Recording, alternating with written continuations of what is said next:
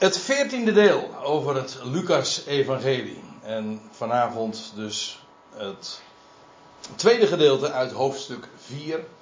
En dat is, eh, ik heb het als titel meegegeven, in de synagoge te Nazareth. En we vinden het alleen daar, die geschiedenis vermeld.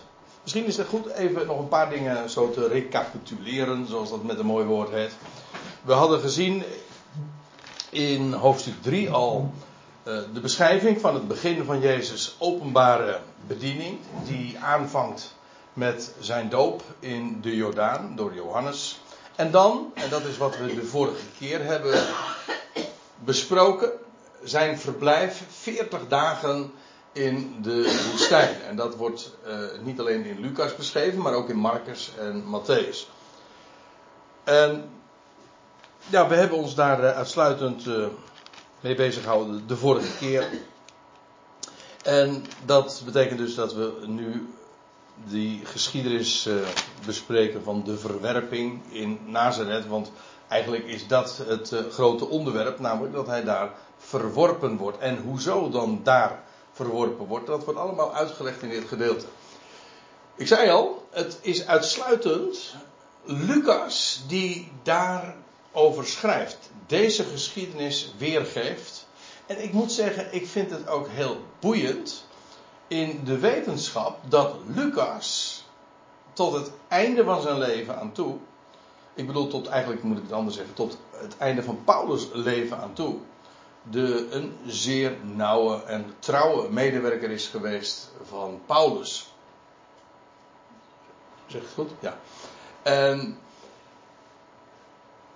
waarom merk ik dat in dit verband even op? Omdat juist deze geschiedenis een een prachtig opstapje ook is naar Paulus' prediking.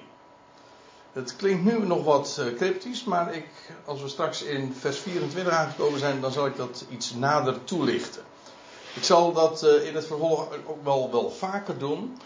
De, het idee en het gegeven dat, ja, dat Lucas tot, uh, tot de intieme, intieme kring van medewerkers hoorde van, van Paulus, de geliefde genezer. Paulus spreekt met de hoogste achting over hem. En hij heeft, Lucas heeft natuurlijk ook iemand die uh, een groot gedeelte van, uh, van Paulus' reizen heeft meegemaakt, zoals we dat weten uit het boek Handelingen. En dat betekent dus ook dat Paulus wellicht, ik kan dat natuurlijk niet direct aantonen, maar uh, we mogen aannemen dat aangezien ze beiden zo nauw hebben samengewerkt en ook zo uh, elkaar hebben gekend, dat uh, ook Paulus op de hoogte is geweest van deze geschiedenis. En het verklaart ook heel veel van Paulus' boodschap. Maar, zij, maar zoals ze zegt, daar komen we straks wat uitgebreider over te spreken. Laten we gewoon maar beginnen bij het begin. Um, dan staat er in vers 14: En Jezus keerde terug in de kracht van de, de geest, dat wil zeggen Gods geest, tot in Galilea. Moet zich realiseren dat hij uh, dus in de woestijn ergens was, in de woestijn vermoedelijk dan van Judea, daar nummer 1. En daar is hij die 40 dagen verzocht geweest en vervolgens is hij, keert hij weer terug richting het noorden van Israël naar Galilea. En in de kracht van de geest staat er eh, dan nog zo bij. En ik denk dat dat ook precies eh, betekent wat we in vers 32 en 36 ook lezen: dat de mensen zich verbazen over de, de autoriteit waarmee hij sprak. En dat dat ook een wereld van verschil was eh, met de rabbies en de schriftgeleerden die zij kenden. In ieder geval een enorme power ging ervan uit. En in die kracht keerde hij weer terug naar Galilea. Naar die vuurproef te hebben ondergaan in de woestijn. En de roep rond hem ging naar heel de omliggende streek. En dat is in ieder geval ook in Nazareth. We zullen, dat is het onderwerp van vandaag. En de, het onderwerp van de volgende keer, dat is de 31 oktober. Uh, is in ieder geval ook Capernaum, want dat is Jezus' woonplaats uh, later geworden. Nee, ik zeg het verkeerd. Want als de Heer Jezus nu hier in Nazareth verblijft, dan is hij inmiddels, zo weten wij uit de andere evangelie, heeft hij zich al gevestigd in Capernaum. En ik zal straks ook eventjes een, een kaartje laten zien hoe dat er eh, precies uh, dan uitziet. Maar in ieder geval, je leest ook, hij, uh, nou dat staat hier, wacht even, in vers 15. Hij onderwees in hun synagogen, meervoud. Zodat hij een rond, on, rondtrekkende leraar, rabbi, onderwijzer was. En hij werd onder alle verheerlijkt. Dus hij was buitengewoon populair, als ik het even zo mag zeggen. In ieder geval, zij zagen de heerlijkheid van zijn onderwijs daar.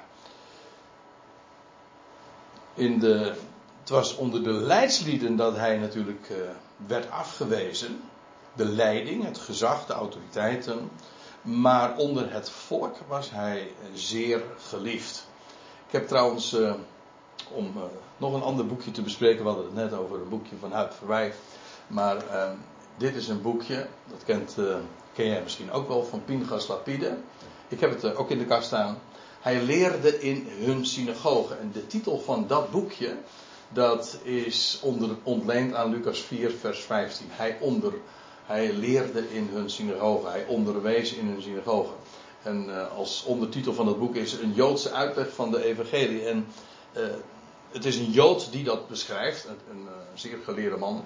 Inmiddels ook al niet meer. Pinchas Lapide heel veel geschreven, ook over de, uh, allerlei onderwerpen in verband met het Nieuwe Testament. Maar wat hij laat zien is hoe de evangelie door en door joods van karakter zijn. En soms komt daar, zo beschrijft hij het ook, en dat vind ik wel een aardige vergelijking. Zo'n opmerking als hier in vers 15 is een soort van topje van een ijsberg. Dan wordt er iets expliciet gezegd, namelijk hij onderwees in hun synagoge. Ja, maar dat is maar een topje van de ijsberg. In wezen, uh, wat als bekend daarmee wordt verondersteld, is dat hij dus een Jood was, in de Joodse wereld leefde, zich bewoog, het Joodse denken door en door kende, de Joodse taal sprak, etc. Kortom, dat is wat er allemaal onder die, uh, zeg maar, onder de oppervlakte ligt, wat als bekend wordt verondersteld als je de evangelie leest maar wat slechts af en toe gewoon expliciet gemaakt wordt, bijvoorbeeld in zo'n uitspraak. Kijk, helemaal uh, is dit voor ons natuurlijk geen verrassing. Uh, sterker nog, ik denk dat uh, ook in deze studies heel vaak benadrukt wordt dat de Heer Jezus werd gezonden tot het huis van Israël. Maar de hele wereld waar we, die beschreven wordt in de Evangelie is door en door Joods. Jezus was een Jood, hij werd als Jood geboren, als Jood besneden, als Jood had hij zijn bar mitzwa. Hij ging naar de tempel, hij vierde hun hoogtijden, et cetera, et cetera. En hier ook, hij onderwees in hun synagogen. Hier gaat het dan over het noorden van Israël. Maar eh, daar trok hij rond en daar gaf hij onderwijs. Daar ging de Torah open, de Tenach. De wet, maar eh, ook de profeten, kortom, wat wij dan het Oude Testament noemen. En dat was, daarvan was zijn hele onderwijs doortrokken. En wat de Heer Jezus ook gedaan heeft, is natuurlijk daar uh, gewezen heeft op de heerlijkheid van de schriften.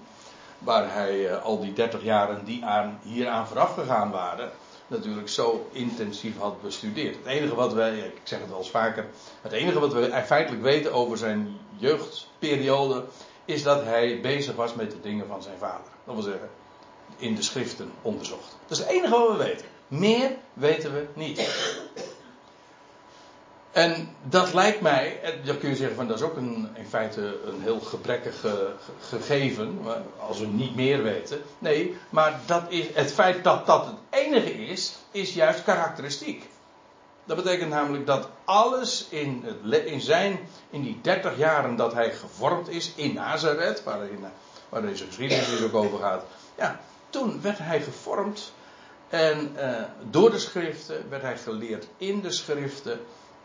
En in de boekrol heeft hij zichzelf ook uh, leren kennen. Nou, enfin, hij onderwees in hun synagoge en werd onder alle verheerlijkt. En hij kwam in Nazareth. Dus daar was hij nog niet. Dus als er hier gesproken wordt in vers 15, hij onderwees in hun synagoge, dan gaat het over die synagoge daar in, zijn, in de plaats waar hij woonde, namelijk in, uh, rond het meer van Kinneret, Capernaum, Tiberias, etc. Hij kwam in Nazareth. Om eventjes uh, dat duidelijk te maken. Ik zei al, uh, dit was de plaats waar hij zich had gevestigd na zijn doop in de Jordaan. Dat lees je meen ik in Matthäus of, of in Marcus. En daar waren natuurlijk een andere. Dit is dan een moderne kaart van Israël. Uh, nou Tiberias, uh, Kinneret is de naam van het meer zelf natuurlijk. In werkelijkheid hoor je hier natuurlijk, als je een oud of als je een kaart zou hebben van het Nieuwe Testament, die heb ik hier dus niet. Maar ja, dan kom je natuurlijk nog veel andere plaatsjes tegen die we in het Nieuwe Testament ook uh, beschreven vinden. En nou ja, dan heb je hier dus het uh, meer van Kinneret en dan. Uh, en hier ligt dan Nazareth. Vlak daarbij, nu nog steeds, Kfar Kana. En dat is natuurlijk een plaatsje dat we uit de Johannes-evangelie kennen. Dat was dus een naburig plaatsje van Nazareth. Kana, waar dat wonder plaatsvond. Dat was trouwens het eerste van zijn tekenen. Dat weten we uit Johannes-evangelie dan weer. Hier heb je trouwens, dit ligt op de rand van het, het, uh, het, grote dal van uh, Megiddo. En een enorme vlakte is dat, vruchtbare vlakte ook, dat in de toekomst nog een grote rol gaat spelen. Harmageddon. En hier dan uh, uiteraard de Karmel. Maar goed, dit is dus Nazareth. En hier, dit is de plaats waar hij dus ja, al die 30 jaren gewoond heeft. Nou ja, ik zeg het niet helemaal goed natuurlijk, want de eerste, eerste anderhalf, twee jaar heeft hij ook nog in Egypte gewoond, in Bethlehem. Maar goed. Ja, en dan heb ik het er natuurlijk nog niet over wat over al die andere verhalen dat waar ik het zondag al eventjes uh, naar, naar, verwees. Dat hij gedurende zijn, de periode tussen zijn twaalfde en zijn dertigste ook nog in het buitenland is geweest. Wat natuurlijk best kan, want ja, als het niet vermeld wordt, dan zou het dus wel kunnen. Maar het wordt gewoon niet in de schrift vermeld. Dus laten we dat uh, zwijgen maar eerbiedigen, lijkt mij. Daar was hij opgevoed, zoals ook het Lucas Evangelie juist met name ook uh, benadrukt. En hij kwam naar zijn gewoonte op de Zabbadag in de synagoge. Dat was niks bijzonders, dat deed hij gewoon altijd. Het grote voordeel van een gewoonte is ook dat je daar niet iedere keer een keuze hoeft te maken. Toch? Als je iedere keer moet besluiten, van, ga ik nou wel of ga ik nou niet? Ja, als het gewoon een gewoonte is, dan doe je dat domweg. En uh, dat heeft. Uh, hij, ik kreeg vroeger altijd al het. Uh, werd mij op categorisatie, geloof ik, verteld. Dat de Heer Jezus die ging naar zijn gewoonte. naar de synagoge. Niet uit gewoonte. Vond ik wel een subtiel verschil. Uitgewoonte wil zeggen van. ja, hij deed dat gewoon omdat hij omdat het altijd deed. Nee, hij deed het om, om daar ja, te onderwijzen, uh, om daar samen te komen, om daar het woord te vernemen, et. Dat was de reden, dat was het motief. Maar omdat hij het altijd deed, was het, werd het dus een gewoonte. Dus het was na zijn gewoonte, niet uitgewoonte. Ja. En op de Zabbatdag in de synagoge. En hij stond op om voor te lezen. Nu was hij dus in zijn eigen ge, geboorteplaats zijn eigen, nou ja, van origine, eh, van zijn eigen woonplaats. En hij stond op om voor te lezen. Ja, zo gaat dat in een, wat wij dan oneerbiedig een jodenkerk noemen. Hè? Dat gaat er allemaal wat minder liturgisch aan toe dan, dan de christenen gewoon zijn. Want daar heb je eigenlijk ook min of meer een, uh, een open podium, zoals dat heet. Ja, mensen kunnen, de mannen die kunnen daar naar voren gaan om, om iets te zeggen. Trouwens, in dit geval, hij stond op om voor te lezen, want dat werd namelijk staande gedaan. Ik, uh, ik wil ook nog even verwijzen naar Handelingen 13, waar je leest dat Paulus in Antiochië is. En dan staat er ook iets, en daarmee krijg je ook even een inkijkje in hoe dat dan ging in de synagoge. Dan staat er dit in Handelingen 13, vers 15. En na de lezing nu van de wet en de profeten, dat is een standaard onderdeel van zo'n synagogebijeenkomst. En er waren een paar regels, bijvoorbeeld dat er altijd tien man moest wezen. Het moet altijd tien man zijn, uh, dat is het minimumaantal. Uh, tien joden in de synagoge en dan kan het, uh, dan kan het doorgaan. En een van de dingen die altijd gedaan wordt, is een gedeelte uit de wet te lezen en ook uit de profeten. En dan staat er na de lezing nu van de wet en de profeten, stuurde de overste van de synagoge tot hen, namelijk Paulus en Barnabas, ja.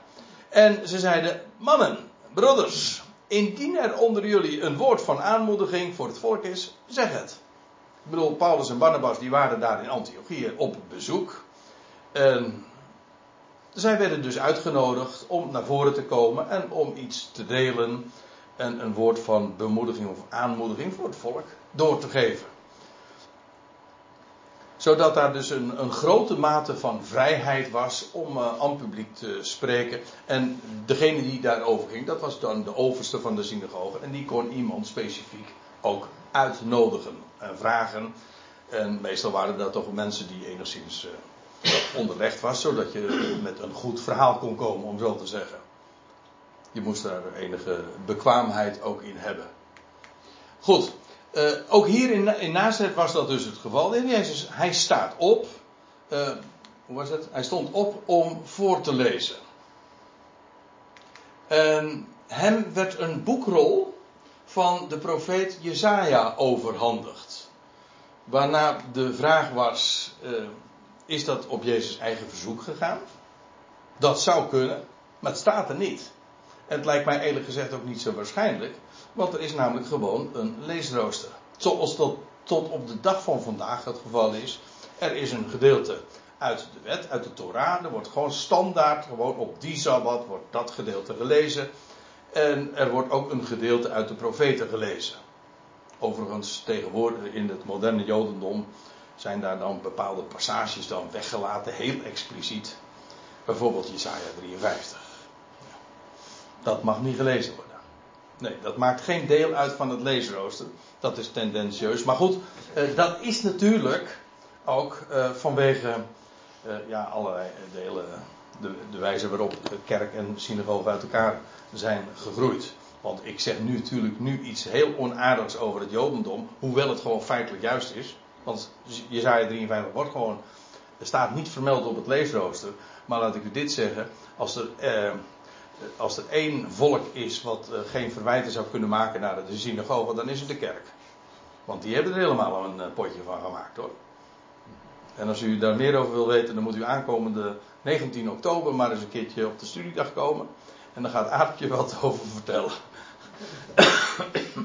over hoe de, hoe de leer van de drie eenheid kon ontstaan in Nicea. En hoe in Nicea ook meteen uh, de synagoge is weggezet. En hoe bijvoorbeeld zelfs het verboden werd om nog maar feestdagen te houden, de Joodse dagen te houden. Nou ja, eh, dat soort dingen. Dat is afschuwelijk. Ja. Nou, dat wil ik toch eventjes uh, om het recht te zetten. Om, uh, om niet de Joden zomaar in een hoek te zetten. Het gaat er even om. Er was een leesrooster. Uh, wellicht. En ook in dit geval. De, de boekrol van Jezaja wordt hem overhandigd.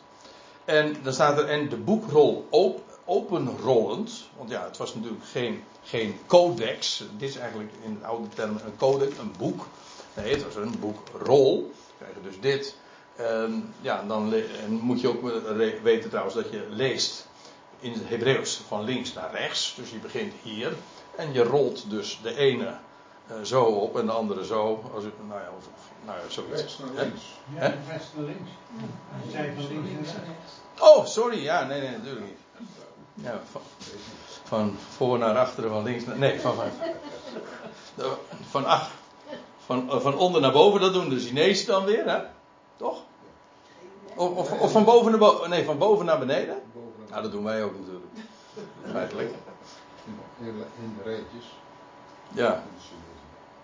Goh, nou, eh, eh, voordat ik er domme dingen over ga zeggen, ga ik maar zwijgen daarover. Maar in ieder geval, het was een boekrol dus. En die werd open gerold. En hij, hij rol, en hij, de heer Jezus zelf, hij krijgt die, die rol een rol van Jezaja uh, overhandigd. En hij rolt die open.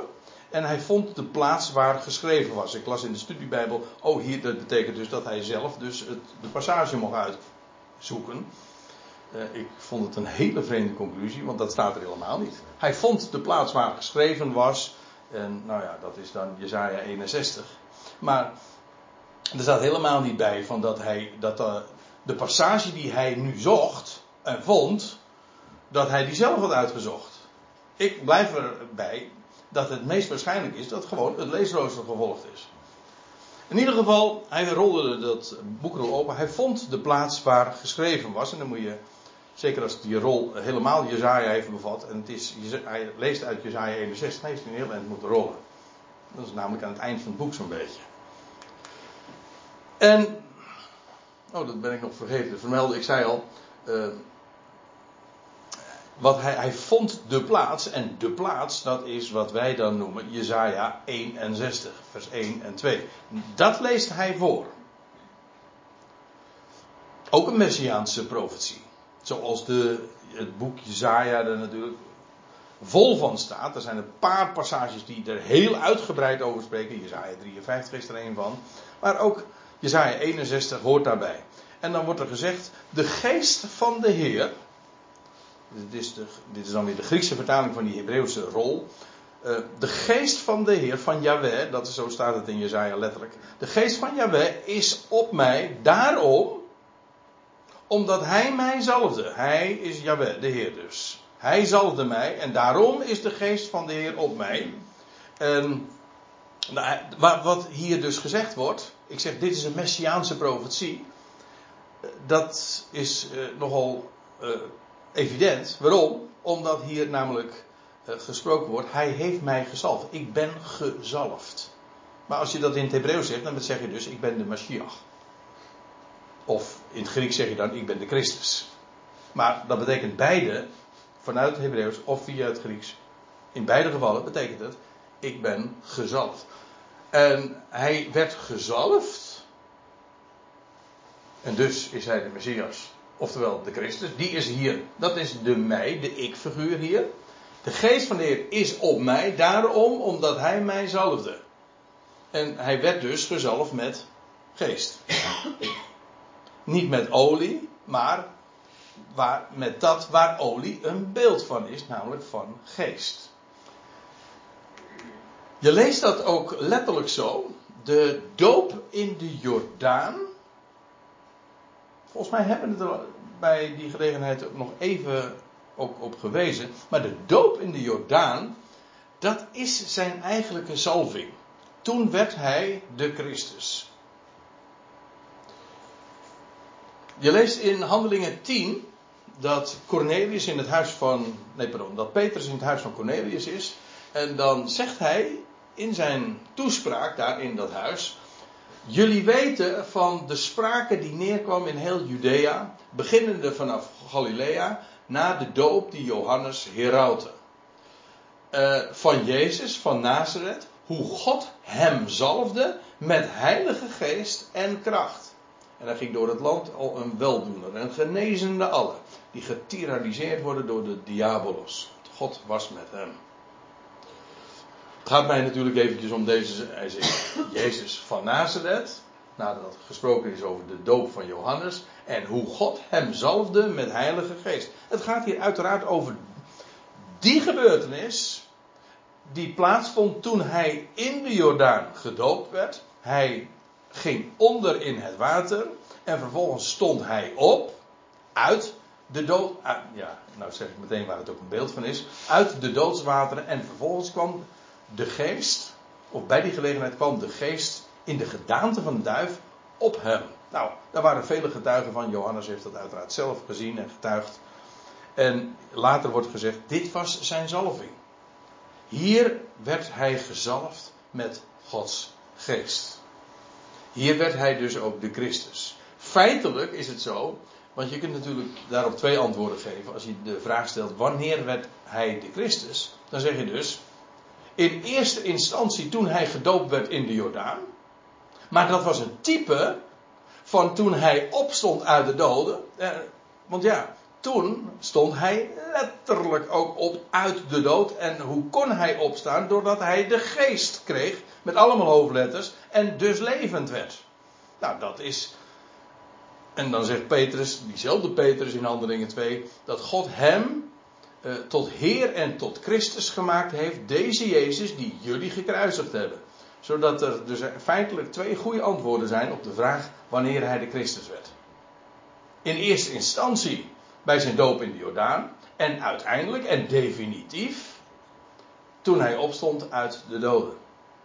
En toen ontving hij de geest, namelijk leven en wel voor altijd. Ehm, de geest van, nou. De geest van de Heer is op mij, daarom omdat hij mij zalde. En dan staat erbij, uh, want ja, zo gaat het citaat dan verder in Jezaja 61. Om te evangeliseren. Om het goede bericht te brengen. Aan armen. Aan, zij die, aan hen die dus niks hebben. Overigens, ik wil er graag even op wijzen. Uh, evangeliseren, dat is, een feit, dat is een Nederlands woord. Maar het is eigenlijk op zijn, heel erg op zijn Grieks gezegd. Die, die uitgang, de uitgang iseren, die komt eigenlijk ook uit het Grieks. En het is een werkwoord. Dat maakt dus van evangelie een werkwoord. Je brengt het evangelie. Maar het is meer dan dat. Dat die uitgang iseren, dat zegt niet alleen maar iets over wie wat doet. Dus een evangelie brengen, dat is te mager. Want dat iseren wil, dat zegt hij ook iets over de uitwerking. Wat het evangelie bewerkt, uitwerkt. Er zijn een paar, ja, er zijn heel veel voorbeelden.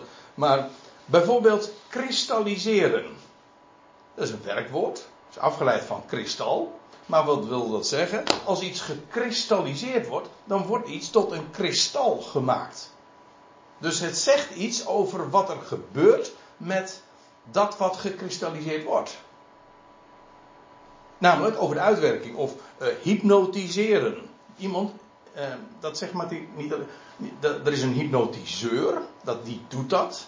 Ja, en hij brengt dat iets onder hypnose. Dat is de uitwerking daarvan. En dat geldt, ja, er zijn vele woorden. Er is trouwens nog een Grieks woord dat we ook in het Nieuwe Testament vele malen tegenkomen: demoniseren.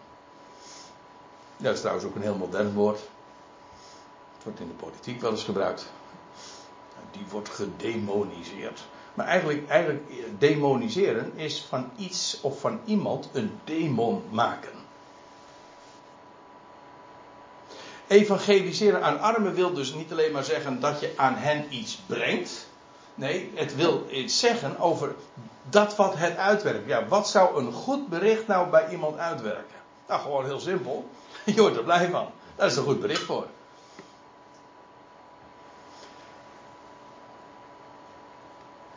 Om te evangeliseren aan armen. En staat er, hij, dus die gezalfde, die gaat dat doen. Hij heeft mij ook af, hij, God, heeft mij afgevaardigd om loslating te herauten, uit te roepen aan krijgsgevangenen. Ik vind het zo boeiend dat dit woord, wat trouwens in de, later in ditzelfde vers nog een keer voorkomt, over het algemeen, vrijwel, vrijwel altijd zelfs, dat is het Griekse woordje aphesis, wordt altijd, zo goed als altijd weergegeven met vergeving. Maar dat is uh, maar uh, een, zeer uh, betrekkelijk woord. De echte concrete betekenis van dat woordje aphesis betekent letterlijk ook aflaten, loslaten. Ik vind het trouwens interessant, je hebt in de, in de Rooms-Katholieke Kerk, had je vroeger in de dagen van de Reformatie de aflaat. En dan werd er, dat, dat was eigenlijk een middel dat, dat, je dus, dat iets losgelaten werd. Vergeven wil eigenlijk ook zeggen dat iets overgegeven wordt. Het wordt losgelaten. Dat is het idee.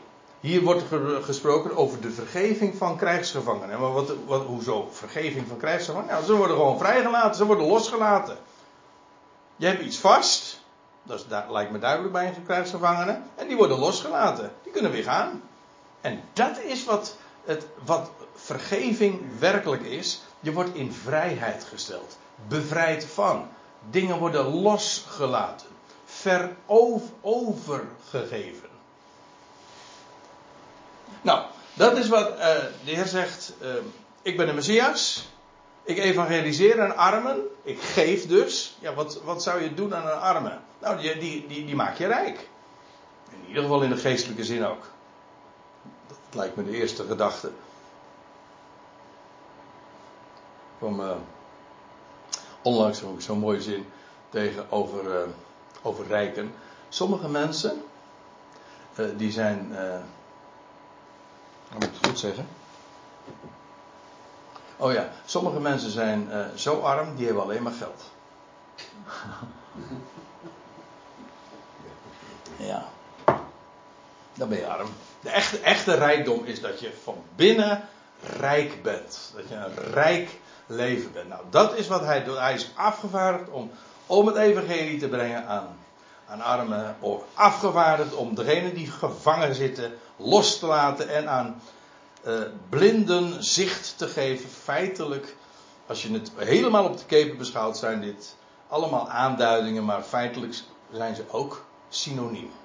Want als je, als arm bent, dan krijg je rijkdom en uh, dan maar dat is in feite synoniem met degene die vastzitten en die losgelaten worden. Of met degene die niet, niet zien, of niet zien zitten, of wat het donker is, en dat je zicht krijgt, perspectief, dat er een venster geopend wordt. En om verbrijzelden heen te zenden in loslating ook. Dit is trouwens weer, uh, dit is niet geciteerd uit Jezaja 61, maar uit Jezaja 58. Een paar hoofdstukken eerder. En de heer Jezus is dus nog steeds aan het lezen uit het boekje, uit die rol van Jezaja. En dan leest hij uit Jezaja 61 en dan, dan gaat het, de Messias is daar aan het woord en dan staat er, eh, zo eindigt het citaat dan. En om te herauten, uit te roepen, uit de bazuinen bij wijze van spreken, het aangename jaar van de Heer. Het echte jubeljaar dus. Ook dit is weer een feitelijk een Joodse term. Die helemaal ontleend is en gebaseerd is op uh, de, ja, de, de Torah. Dat, er, dat was elk vijftigste jaar een aangenaam jaar van loslating, van bevrijding. Toch? En dat iedereen trouwens, ook degenen die verarmd waren, ook hun bezittingen weer terugkregen zodat het hier feitelijk uh, gaat over uh, de, de vervulling van het echte jubeljaar. Nou, en dit is uh, het citaat. Dan houdt de Heer Jezus gewoon op. Zet hij een punt. Want je leest dan vervolgens en hij ging zitten. Maar nou, moet je, nou als je nou Jezaja 61 er even bij betrekt. Dat is boeiend. Want wat lees je dan? Jezaja 61, als je dat gewoon in het Oude Testament leest. Dan staat om uit te roepen een jaar van welbehagen van Jawel. Nou, dat is dit. En er staat erbij, maar er staat, hier houdt de Heer Jezus dus op. En hij gaat zitten. Maar er staat in Jezaja nog iets bij. En een dag van wraak van onze God. Ik wil trouwens ook nog op iets anders wijzen. Let op. Het is een jaar van welbehagen van Jawel. En het is een dag van wraak. Dat is die verhouding. Hoe verhoudt het welbehagen zich tot wraak? Nou, in tijdelijke termen besproken als, als 365 tot 1. Dat. Toch?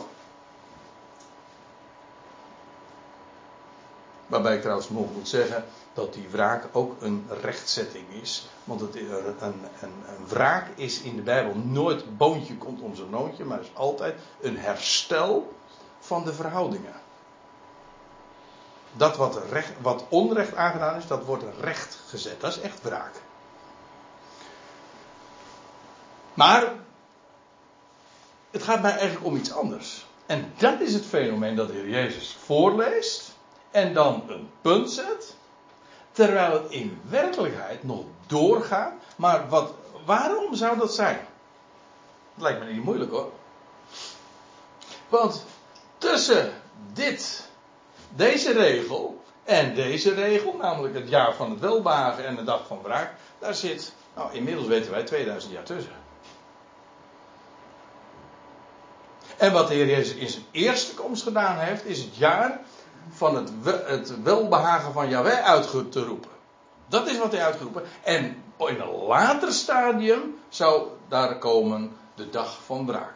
Maar dat is nog toekomst. Dus zodat uh, er tussen deze twee regels, ze staan weliswaar compact op elkaar, maar er zit in werkelijkheid een periode van 2000 jaar tussen. Je krijgt hetzelfde idee als waar ik afgelopen zondag ook eventjes in Soetermeer nog op wees. Als dat perspectief van de bergtoppen. Weet je wel, je ziet twee toppen van bergen achter elkaar. Maar je ziet niet dat er een gigantisch dal tussen ligt. En die hele ruimte, die tijdsruimte, die ontgaat je. Die zie je niet als je op die toppen, als je alleen die toppen ziet. En dat is hier ook, dit zijn twee bergtoppen. Ze worden in één perspectief gezien, maar er zit in werkelijkheid een hele tijdspanne tussen.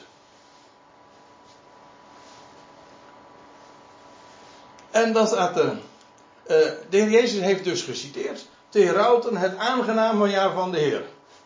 En dan staat er. En hij rolde de boekrol weer dicht. En dan gaf het terug aan de dienaar of aan de assistent. En hij ging zitten. Dit is trouwens ook uh, typerend. Want uh, hoe dat nu gaat, weet ik eigenlijk niet. Ja, ik weet wel dat de schriftlezing in ieder geval ook staande gebeurt. Zoals ook hier. Maar wat er gebeurt is dat de Jezus nu vervolgens ging zitten. En dan staat er, en de ogen van allen in de synagoge keken aandachtig naar hem. Waarom? Omdat de overdenking, de uitleg, het onderwijs, dat werd zittend gedaan. Een, ja, dat is iets heel eigenaardigs. Maar een profeet die het woord van God spreekt, dat gebeurt staande, maar het, de uitleg gebeurt in alle rust en de overdenking ervan. En dat gebeurt zittend. Ik sta hier dus verkeerd. Ja. He, maar je stoel. Nee, dat is geen verwijt hoor dat jij geen stoel hebt neergezet. In Bodegraven doe ik dat trouwens wel. Dan zit, ik op, zit ik op een kruk. Dat hoort ook wel een beetje bij mij. Goed. Oké. Maar, uh, nee, maar dat is in ieder geval de, de, de, de Joodse gang van zaken. En daar zit ook wel een gedachte achter. Men zegt ook van het is een profeet die staat. En het is de leraar die zit. In alle rust onderwijzen. Oh. Onderwijs wordt, gebeurt ook in rust. Paulus zat aan de voeten van Gamaliel. Ja, hij zat, hij zat, aan, hij zat aan de voeten van Gamaliel. Ja, en uh, het is trouwens ook, uh, in, zelfs uh, in de academische wereld spreekt men ook over een leerstoel. Hm? Dat is, dat is niet, geen leren stoel. Nee, dat is een stoel waar, waarop geleerd wordt. En het is ook leuk dat ons woord school dat komt uit het Grieks en dat is, komt van schole. Dat, je leest dat eh, woord ook wel in handelingen. Maar dat betekent eigenlijk rust. Vakantie. Dan heb je. Da, waar, en de, het idee is. Dus schoolvakantie is eigenlijk een bizarre term. He? Dat is dubbelop. Want als je op school zit, dan heb je vakantie. Het hele idee is. Zijn kinderen. Ja. Ik weet er alles van. Het, het, idee is, je neemt de dingen in alle rust uh, op.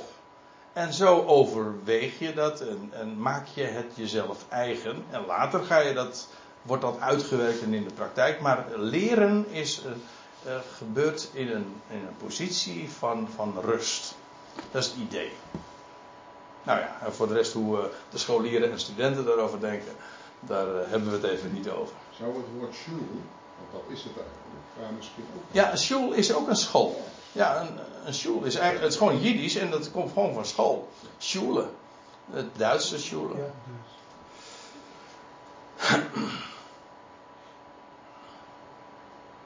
En dan kun je ook nog weer vissen natuurlijk. Maar dan krijg je een schoolvissen. Maar dat is weer wat anders.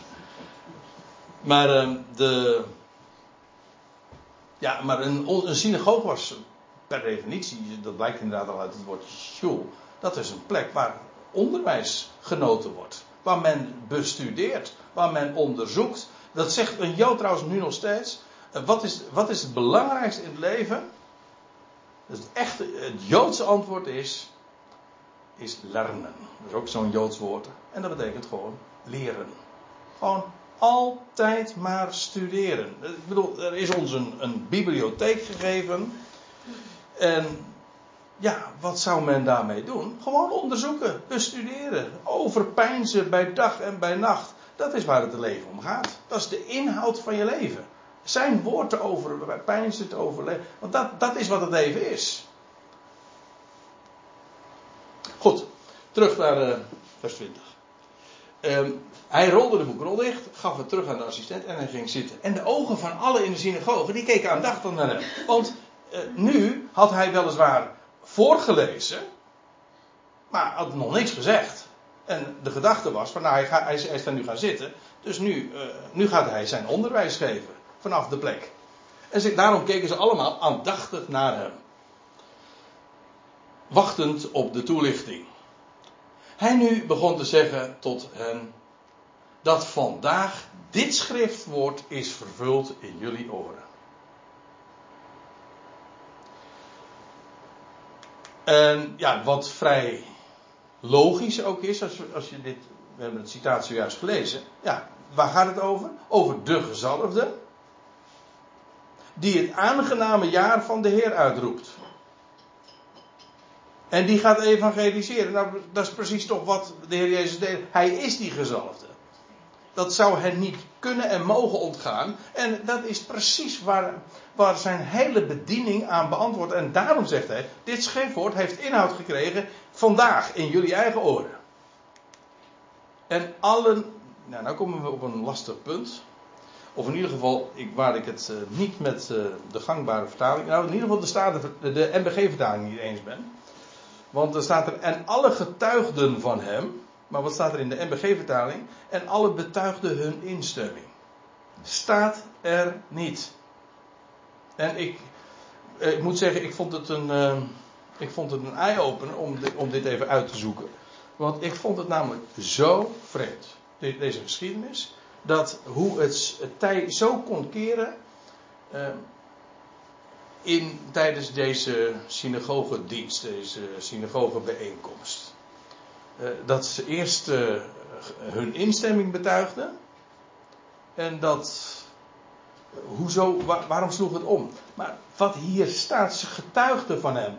Dus ja, hoezo getuigden van hem? Zij kenden hem. Hij was immers.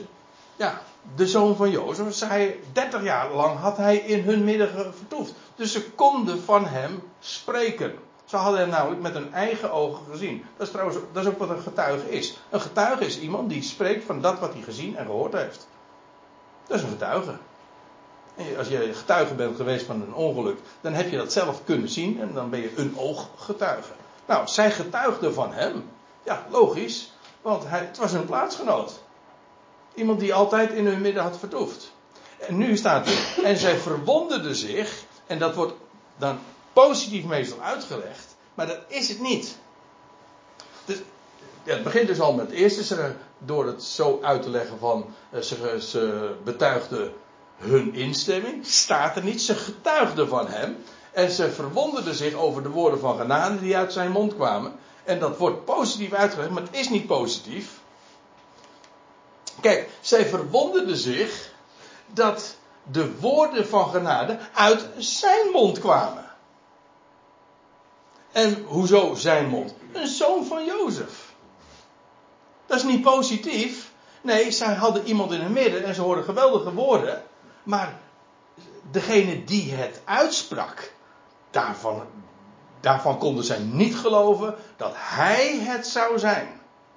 En daarom verwonderden zij zich daarover. Die zulke woorden pasten niet bij zijn identiteit in hun ogen. Waarom? Want er staat er, ze zeiden, is dit geen zoon van Jozef? Daarom verwonderden ze zich daarover.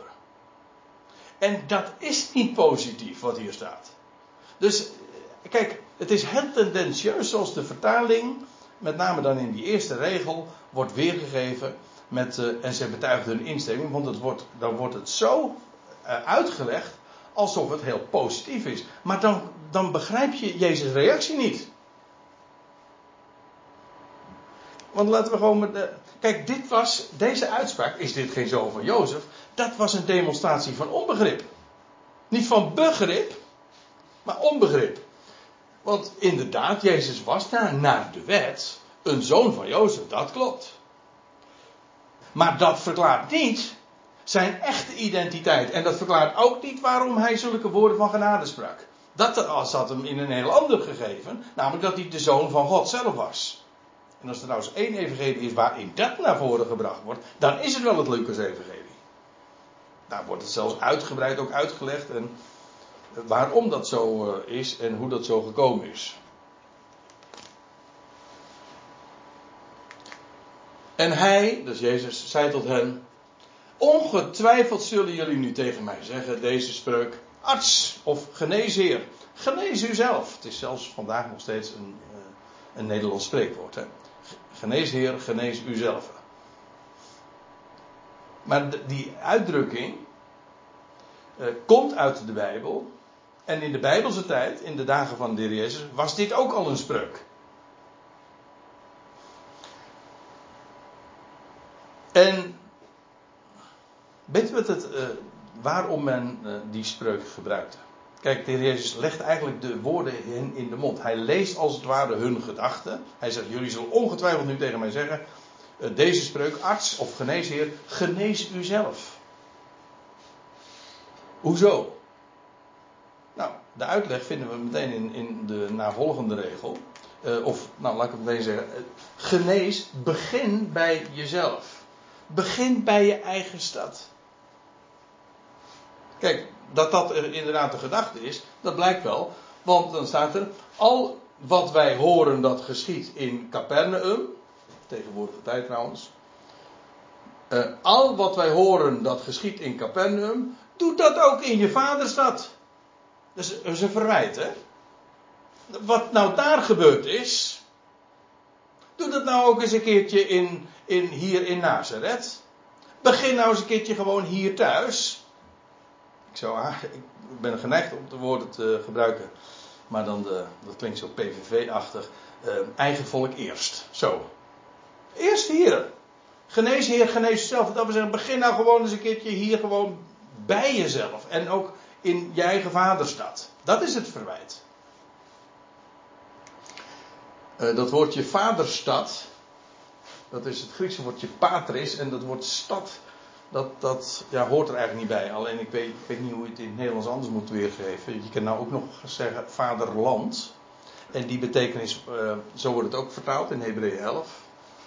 Hetzelfde woord. Uh, maar eigenlijk betekent het gewoon vader of vaderlijk. Het vaderlijke of de vaderlijke omgeving. En ongeacht of dat nou een stad of een land is, dat, uh, dat ligt niet in het woord zelf besloten.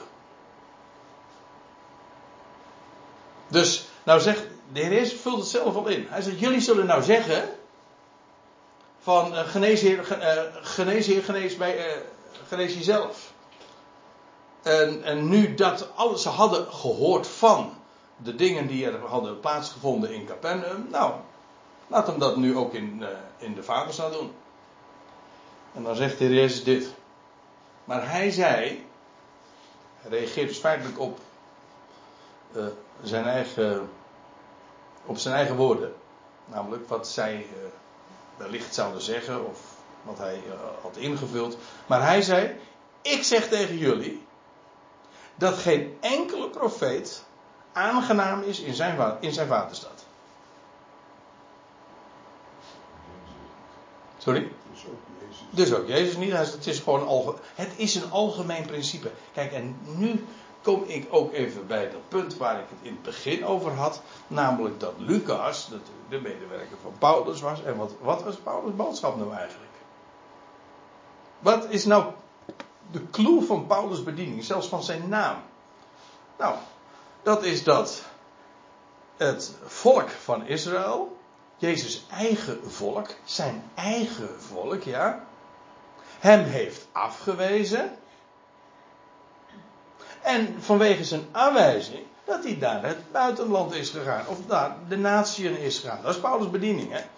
Paulus' bediening was, uh, die hij in Romeinen 11 dan samenvat, door hun misstap. Namelijk van zijn eigen Joodse volksgenoten, voor zijn vaderland, van zijn vaderstad, van zijn moedervolk, dat kun je ook nog zeggen. Zijn eigen familie. Door hun misstap is de redding naar de natie gegaan. Maar dat is feitelijk wat in dit principe al ligt besloten. Geen profeet is aangenaam in zijn eigen vaderstad. En feitelijk, Nazareth is hier ook een type van, van Jezus' eigen volk. Ik zal dat ook laten zien. Maar ik zie dat het 9 uur is. Dus wellicht dat we eerst eventjes beter een, uh, een kopje koffie te kunnen drinken. Dan gaan we pak, uh, de draad ook straks oppakken bij vers 25. Oké, nou dan pakken we de draad hierop bij vers uh, 25. na dus die uitspraak waar we het voor de pauze net nog even over hadden. Dat de Heer Jezus dus zegt van ik zeg tegen jullie dat geen enkele profeet. En dit is gewoon daarmee ook een, een historische uitspraak. Ga het maar eens na. Voor zover we iets weten over, over de acceptatie van een profeet, dan is het zo dat hij nooit in zijn eigen vaderstad geëerd is, aangenaam is. Staat er letterlijk. Heeft altijd trouwens ook een beetje te maken met de gedachte dat iemand uh, die uh, ja, zijn nek uitsteekt.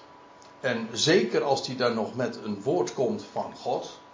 Ja, hoe wordt dat dan opgepakt door degenen die hem allemaal kennen, die iemands achtergrond kennen en, en, en weten hoe die opgegroeid is, is ook de familie kennen, de, misschien ook de negatieve verhalen en dergelijke. Dat kan nooit, dat kan nooit. En zo is het hier ook.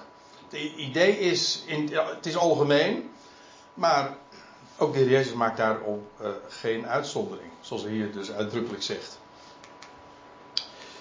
Uh, en nu, dan komt de Heer Jezus met een heel belangrijk onderwijs. En dan zie je trouwens ook precies wat ik net al uh, aangaf. Namelijk dat dit een opstapje ook is, feitelijk voor Paulus onderwijs. Namelijk hoe het niet alleen maar Nazareth, maar feitelijk heel zijn, zijn eigen volk hem heeft afgewezen. En hoe daarom het, de boodschap buitenlands ging. Nou, daarvan geeft de Jezus dan vervolgens twee voorbeelden. Vers 25. Maar ik zeg jullie, naar waarheid, of letterlijk op waarheid. En het idee is dan op waarheid gebaseerd. Er waren vele weduwen in de dagen van Elia in Israël. Toen de hemel werd gesloten, drie jaar en zes maanden. Nou, die tijdsmarkering is natuurlijk wel heel opmerkelijk. We vinden hem trouwens een paar keer terug, niet alleen in, in het boek Koningen. Maar later is het zo dat uh, Jacobus er ook nog eens een keer op wijst. Van dat uh, Elia was een mens uh, van gelijke beweging als wij. En hij bad. En het regende niet. Drie jaar en zes maanden staat er dan. Oftewel, drie keer twaalf plus zes is 42. 42 maanden. Nou, die termijn dat geeft te denken natuurlijk. Maar het meest opmerkelijke is dat die termijn van drie jaar en zes maanden precies overeenkomt met de termijn dat de Heer Jezus actief is geweest hier op aarde. Dat wil zeggen, zijn publieke bediening, die begon ergens in eh, het najaar, gewoon bij, uh, in de zevende maand. Toen werd hij gedoopt. En drieënhalf jaar later, dus in het voorjaar, Pascha, stierf hij. En dat was inderdaad drie jaar en zes maanden. De exact dezelfde termijn. En dat is, maar ik geef toe dat als ik dat zo zeg, dat dat uh, een heel onderwerp apart is. Ik geloof dat dat de eerste helft is van de 70ste jaarweek. Meestal zegt men van ja, dat moet nog komen. Dat geloof ik niet, dat dacht ik vroeger ook. Maar uh, in ieder geval, Daniel voorzegt dat ook. Hè, dat, aan dat de week van de Messias een week zou duren. Dat wil zeggen een zevental jaren. En in, en in de helft van die termijn zou hij slachtoffer en spijsoffer doen ophouden. Dat wil zeggen toen de, het gordijn van de tempel scheurde, et cetera. Uh, hoe dan ook, die kwestie laat ik nu maar even buiten beschouwen. Het is gewoon genoeg nu even erop te wijzen dat wat er gebeurde in de dagen van Elia, die termijn, die uh, herhaalt zich in het leven van de Heer Jezus. En, ja, en die termijn komen we trouwens in de toekomst weer tegen. Uh, over niet al te lange tijd is mij vraagt, namelijk de termijn van de grote verdrukking over Israël. Die duurt namelijk ook weer 42 maanden. Ook wel uitgedrukt in termen van dagen, en dan krijg je 1260 dagen. Maar het is gewoon 42 maal 30. Maar, of drie jaar en zes maanden. Of het heet ook tijd, namelijk een jaar. Tijden, twee jaar. En een halve tijd. Heb je weer drieënhalf jaar. Dus het is een hele bekende termijn. Zo, uh, die we door heel de Bijbel tegenkomen. In het verleden. En in de toekomst dus opnieuw weer. En wel in die tijd, dat, uh, in de dagen van Elia, toen werd de hemel gesloten en er was grote hongersnood over het hele land. En ik, als u het mij vraagt, is zijn beide ook symbolisch voor de tijd dat de Heer Jezus actief was. Namelijk, toen was ook de hemel gesloten. En in ieder geval voor, uh, als beschrijving van Israëls toestand. Het volk, en dan doe ik niet zozeer op het volk, maar op de leidslieden, het systeem, stond absoluut niet open voor boodschappen van boven, als u begrijpt wat ik bedoel. Dan is de hemel echt gesloten, dus het zit potdicht. Er kon niks van boven naar beneden komen. Um, en wat er dan vervolgens ontstaat, hongersnood. Ja, dat wil zeggen, er is geen geestelijke voeding, het woord. Nou ja, er was wel een profeet, maar ja, daar werd niet aan geluisterd. Dat was in de dagen van Elia ook het geval. En er was grote hongersnood over het hele land. Nou, en nou komt de Heer Jezus tot zijn punt. En dan zegt hij, en tot geen enkele van hen, dat wil zeggen, tot, niet tot de weduwe die in Israël waren, werd Elia gezonden. Maar wel naar Sarepta van het Sidonische land. Sarepta Sidonië, zegt de Statenvertaling. Maar Sarepta is gewoon Sarfat. Zoals we dat kennen in 1 eh, Koningen 17. Sarfat. U weet wel, het vaartje van Sarfat. Eh, maar als je het in het Grieks omzet, dan krijg je Sarepta. Dat is gewoon dezelfde naam. En het is in het Sidonische land. Het, is, het kaartje is niet zo heel helder, maar het ligt, uh, als je hier dus het meer van Galilea nog hebt, hier heb je dan Nazareth. En hier is uh, Sarepta of Sarfat. En dat ligt tussen Tyrus, dat is hier dan ongeveer, bij dit, deze stroom, en Sidon in. Tyrus en Sidon. En deze geschiedenis van dat de weduwe van Sarfat wordt beschreven in 1 Koningen 17. U weet wel dat zij eh, dan Elia van voedsel moet voorzien. Maar ze had helemaal niks. En dat, dat Elia haar dan er toch op uitstuurt. En hij zegt van, hij verzekert dat de schaal met meel niet leeg zou raken. En de kruik met olie uh, ook niet leeg zou staan. Altijd gevuld zou zijn. En dat was ook zo. En dan maakt ze het ook nog eens mee dat er enige zoon komt overlijden. Maar ook wat er dan gebeurt is dat zij die zoon weer terug ontvangt. En tot uh, leven komt, die jongen. Dat was die, dat, die weduwe van Zarvat. Maar wat de Jezus zegt is, er waren vele weduwen in het land van Israël. Maar Elia werd niet gezonden tot die weduwe. Die werd gezonden naar een heidense vrouw, daar in Sarvat, Sarepta. In het Sidonische land. En dat is toch opmerkelijk. Hoezo? Waarom niet in het eigen volk? Nou, de, reden was natuurlijk heel duidelijk. Het volk was gewoon ongelovig. In die zin is ook dus, ook in die dagen was die gesloten hemel en de hongersnood was symbolisch. Dat wil zeggen, er was in feite, het woord was niet voorradig, werd niet verstrekt. Kwam niet van boven en het werd ook niet geserveerd, om zo te zeggen. Behalve dan in het buitenland. Daar was er een, die daar was een vrouw die daar wel open voor stond. En zegt de Heer Jezus er dan nog bij, hij blijft niet bij dat voorbeeld. Er waren vele melaatsen in het land Israël ten tijde van Elisa, de profeet. U weet het, je kan eerst Elia, toen vervolgens is Elia inderdaad van toneel verdwenen, op een wonderlijke manier, ook bij de Jordaan trouwens. En vervolgens is de mantel van Elia op die van Elisa, op Elisa terechtgekomen. En Elisa is feitelijk de voortzetting van Elia dus. Daar zit een prachtige typologie in, maar daar gaan we het nu niet even over hebben. Het gaat erom dat die Elia en Elisa beide eh, dezelfde waarheid uitdrukken, namelijk die van het ongeloof van Israël. En vanwege het ongeloof dat het heil, de redding, het woord, hoe je het ook maar zeggen wil, naar het buitenland gaat. Niet in het land, maar naar buiten gaat. Er waren vele melaatsen in het land Israël, ten tijde van Elisa de profeet. En geen enkele van hen werd gereinigd. Maar wel naar Aman de Syriër. Nou, dat is toch veel zeggen. Hoe, hoezo eigen volk eerst? Helemaal niet. Het eigen volk werd gepasseerd. En reken maar dat dat een hoop uh, venijn opriep. Uh, dat zie je altijd.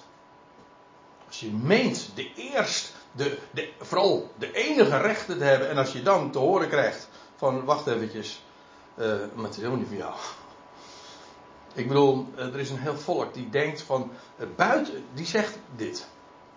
Laten we eventjes de hand dan in eigen boezem steken. Die zegt, er is geen, dus de officiële uh, leer van de katholieke kerk ook, geen heil buiten de kerk. Dat is de officiële leer, hè?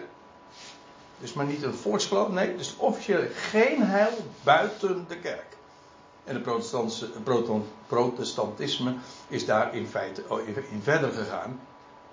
Geen heil buiten de kerk. Als je nou te horen krijgt dat jij, als jij nu denkt dat je de enige bent, en nou krijg je te horen van nee helemaal niet, jij, jij kent het niet eens. Je, je, het is niet alleen maar niet zo dat je niet de enige bent, je bent niet eens de eerste, je, wordt, je bent de laatste. Dat was wat de Heer Jezus trouwens ook zei. Tegen de, er zijn vele eerste, menen die eerste te zijn, maar in werkelijkheid moeten ze achteraan aansluiten, ze worden de laatste. Dat roept venijn op. Als jij denkt exclusieve rechten te hebben, en, dan, en, dan, en dat de boodschap dan tot je komt van, weet je wat je mag doen? Hoezo enige? Je bent niet eens de eerste, je mag helemaal achteraan aansluiten. Natuurlijk, uiteindelijk, ook die laatste, dat kun je al zeggen, die laatste komen er, godzijdank ook. Maar uh, helemaal, maar juist omdat men dacht de enige te zijn, stond men buiten. Ja. Ja. Hè? De laatste worden de eerste. De laatste, en de laatste worden de eerste. Ja, degene die, waarvan ze dachten van nee, maar die hebben helemaal geen die, die hebben helemaal geen toekomst. Ja, die, worden, die krijgen, de, die krijgt de eerste, de eerste geboorterecht. Hè. Het ging naar de natie toch? Van de week las ik daar nog een artikel over. Dat ging over het. U weet het, hè, dat is voor, voor veel protestanten een, een punt altijd van uh, de zekerheid van het heil. Ja, en waarom is dat een probleem? Ja, omdat ze denken dat het van hen afhangt. Als je weet dat het voor iedereen is, ja, uh, dan hangt het dus helemaal niet van jou af. Dan is het gewoon een gegeven. En dat is nu juist het evangelie. Het evangelie is, hij is een redder van allen. Dat is de boodschap. Ja, maar als je... Je mag het toe-eigenen om de voorwaarden. Ja, precies ja. Ja, men zegt dan van, Jezus is jouw redder. Als jij, dus eigenlijk is Jezus niet jouw redder, nee, hij kan jouw redder worden op voorwaarde dat. Ja, maar dan heb je de hele, hele evangelie om zeep geholpen. De boodschap is, hij is jouw redder, dat is de mededeling. En dan mag je geloven. Maar weet u wie het juist niet geloven?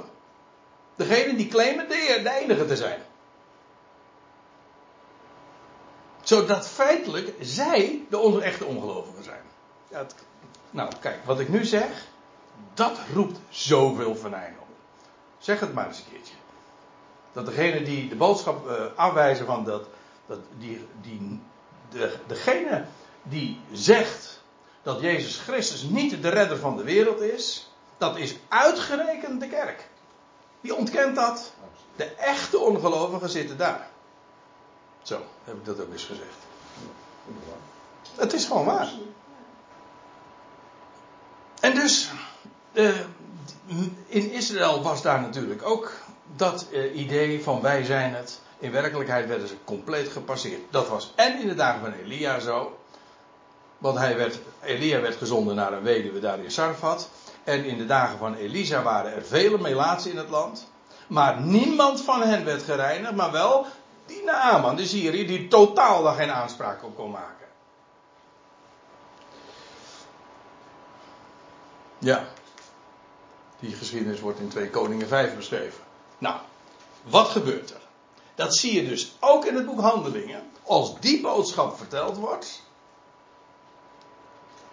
Als je denkt dat jij het bent. Dat voor jou exclusieve dingen zijn voorbehouden. En dat je dan te horen krijgt. In werkelijkheid geloof je domweg niet. Dan krijg je deze reactie. En dat is wat de Heer Jezus hier nou ook in, in die synagoge van Nazareth zegt. Hij zegt, een profeet is in zijn eigen waterstad helemaal niet geëerd. Hij zegt, dat is heel, en dat is niks bijzonders, want dat was in de dagen van Elia al zo. Dat was in de dagen van Elisa al zo. En nu is het nog steeds zo, want jullie herkennen mij helemaal niet. Ja, jullie zien wel dat het woorden van genade zijn, maar jullie geloven niet wie ik ben. Je denkt dat ik de zoon van Jozef ben en zo werd hij afgewezen. Nou, en dan staat er, en allen in de synagoge, de synagoge, hè? alsjeblieft, allen in de synagoge werden vervuld van woede. In feite dus ook weer jaloezie. In feite is het jaloezie. Want jij, jij wordt gepasseerd. Het gaat naar anderen. Waarvan je dacht dat ze helemaal geen recht erop hadden. Nou, vandaar die woede. Is trouwens geen ergere woede dan jaloezie. Dat is de meest venijnige vorm die er bestaat. En alle in de synagoge werden vervuld van woede toen ze deze dingen hoorden.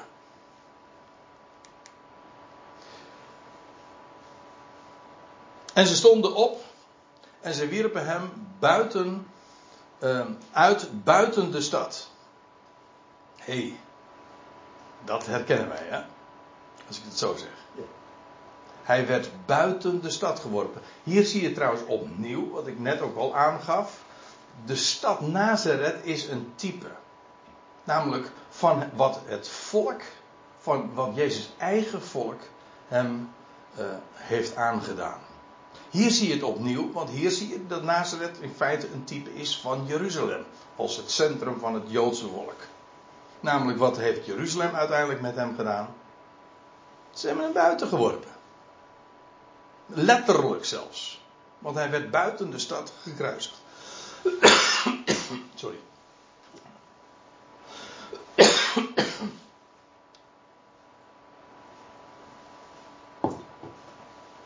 Wordt trouwens in uh, de Hebreeënbrief zelfs nog uh, vrij uitgebreid ook uitgelegd. Dat dat ook uh, al in de wet zo was geregeld. Een offer, een zondoffer, moest verbrand worden buiten de legerplaats. Nou, zo is ook de Heer Jezus als het zondoffer buiten de legerplaats letterlijk ook gestorven. Zodat deze gebeurtenis feitelijk dus ook een type is van wat er uiteindelijk gebeurde met de Heer Jezus. Namelijk dat hij eh, buiten de stad is gekruisigd. En ze leidden hem tot de overhangende rand van de berg. Dat is het woord wat hier dan eigenlijk gebruikt wordt. Een klif, zeg maar. Een, bergklif. Uh, de berg uh, namelijk waarop uh, hun stad was gebouwd. Het was niet op de top van een, van, van, die, van een berg. Maar was wel tegen de berghelling was uh, Nazareth gebouwd. Trouwens nog steeds zie je dat. Het is uh, tegen, uh, tegen de berg aangebouwd. En dan lees je. Ehm, ze leidden hem naar die rand van de berg om hem van de steilte te duwen. En er schijnt, ik heb het me er nooit echt in verdiept, maar er schijnt één plek met name voor in aanmerking te komen waar je gewoon nu ook gewoon naartoe kunt gaan. En ik heb er twee plaatjes van het internet even geplukt. Dat is deze plek. Hier zie je trouwens die vlakte waar ik het over had. De vlakte van Israël. De vlakte van Megiddo. Heel vruchtbaar. Ja, hier is het heel vruchtbaar. En dit is dan die klif. Uh, hier ook, dat onderste plaatje zie je dat dus ook. Uh, dat is het uitzicht wat je dan hebt. Maar uh, hier moet de Heer Jezus dan waarschijnlijk uh, naartoe geduwd zijn. En ze hebben gedreigd hem daar van, vanaf te werpen. dat kon natuurlijk niet, want het was volstrekt illegaal wat ze deden. Want eerst moest daar een eh, rechtsgang aan vooraf gaan. Eh, maar in ieder geval, dit is wat eh, de dreiging is. Zo, staat het. Ze leidden hem tot de overhangende rand van de berg waarop hun stad was gebouwd. Om hem van de stijl te, te duwen. Dat is de sobere mededeling. En dan staat er in vers 30. Maar hij ging midden tussen hen door en hij ging. Dit is, vind ik zo'n merkwaardig slot. Mo- Moet je je voorstellen, dan moet toch een hele eh, eh, massa mensen, of in ieder geval een hele grote groep, daar eh, uit de synagoge gegaan zijn. En ze, ze waren zo, want ze waren, alle, je leest de hele synagoge, ze waren allemaal verbolgen. Ze zaten allen in de synagoge, waren vervuld van woede. En ze nemen hem dan mee naar die bergklif. En dan, nou ja, om hem daar van die stijl te werpen. En dan staat er zo. En hij ging midden tussen hen door en dan ging hij. Hij ontkwam aan hen. Aan hun handen. In, in het Johannesevangelie lees je dat ook een tweetal keren. Dan vindt het trouwens in Jeruzalem plaats. Dan lees je ook dat eh, ze namen stenen op. En dan staat er, en Jezus ging de stad uit en verborg zich voor hen. Wat trouwens ook heel typologisch is. Want hij ging de stad uit en waar is hij nu? Nou, verborgen. En, Dat eh, en in Gethsemane, vlak voor zijn vervanging ik ben, en dan allemaal achterover. Dan vallen ze allemaal achterover. Ja, ja alleen maar ik ben. Ja. Ja. Dat zie je ook gebeuren. Hij ging midden tussen hen door. Maar feitelijk loopt hier de lijn ook door, die ik eh, in vers 29 al liet zien. Want dan krijg je dat buiten de stad werpen. Dat is een type van de kruisiging. Maar wat gebeurt er? Dat hij ontkwam midden tussen hen door. En dat, verwijst naar zijn opstaan. Op een wonderbaarlijke manier ontkomt hij aan hun hand. En hier is hij natuurlijk niet daadwerkelijk eh gekruisigd, maar in ieder geval, zij hebben hem, eh, zij wilden hem doden. En, maar het gebeurt niet. In het Johannesevangelie wordt er trouwens een aantal keren nog bijgezegd dan, als zij zoiets proberen te doen, of ze beraden zo, eh, dan staat er van, maar zijn uren was nog niet gekomen. Want daar was namelijk de heer Jezus wist ook, daar moest een, een specifieke tijd, was daarvoor gezet, een specifieke datum ook. Dat moest gebeuren op de 14e Nisan, namelijk de dag dat het lam geslacht werd. Zo op die uur, ja letterlijk ook het uur, het derde uur van de middag, of het negende uur moet ik zeggen. Ja, ja. Op dat uur is hij eh, daadwerkelijk gestorven. Op een specifieke dag. Maar hier, zie je het al uitgebeeld. Hier zie je dus Nazareth als type van zijn vaderstad, zijn eigen volk, die hem verwerpt, buiten de stad werpt, maar hij ontkomt op een wonderlijke wijze, want ze hebben geen, letterlijk geen grip op hem. Eh, hoe, hoe het verder ging, weet ik niet, maar ze konden hem niet. Hij ging midden tussen hen door en hij ging heen. Dat is de boodschap zodat hij toch aan hen, aan hun handen ontkwam. Hij is ook nooit meer teruggekomen. Nee, nooit lees je meer. Dat is eh, ook heel bijzonder. Je leest nooit meer dat hij eh, in Nazareth kwam. En, nou ja, zeg. Ja, dat heb, je, dat heb je dus met zulke planningen die ik nu doe. Dan wil het ook nog wel eens een keer gebeuren dat je wat, eer- wat eerder klaar bent. En gek genoeg, ik had eh, een stuk of 45 dia's. Maar ik hou er al rekening mee van ja, we moeten afkrijgen. Dus ja, dat moet, eh, dat moet je toch een beetje plannen. In ieder geval eh, tien over half tien. De dag van de reformatie. Op de dag van de Reformatie gaan we het hebben over genezingen in Capernaum. En dat is het slot van Lucas 4. Dit was dus in Nazareth. En dan gaan we het hebben over genezingen die hij deed in Capernaum.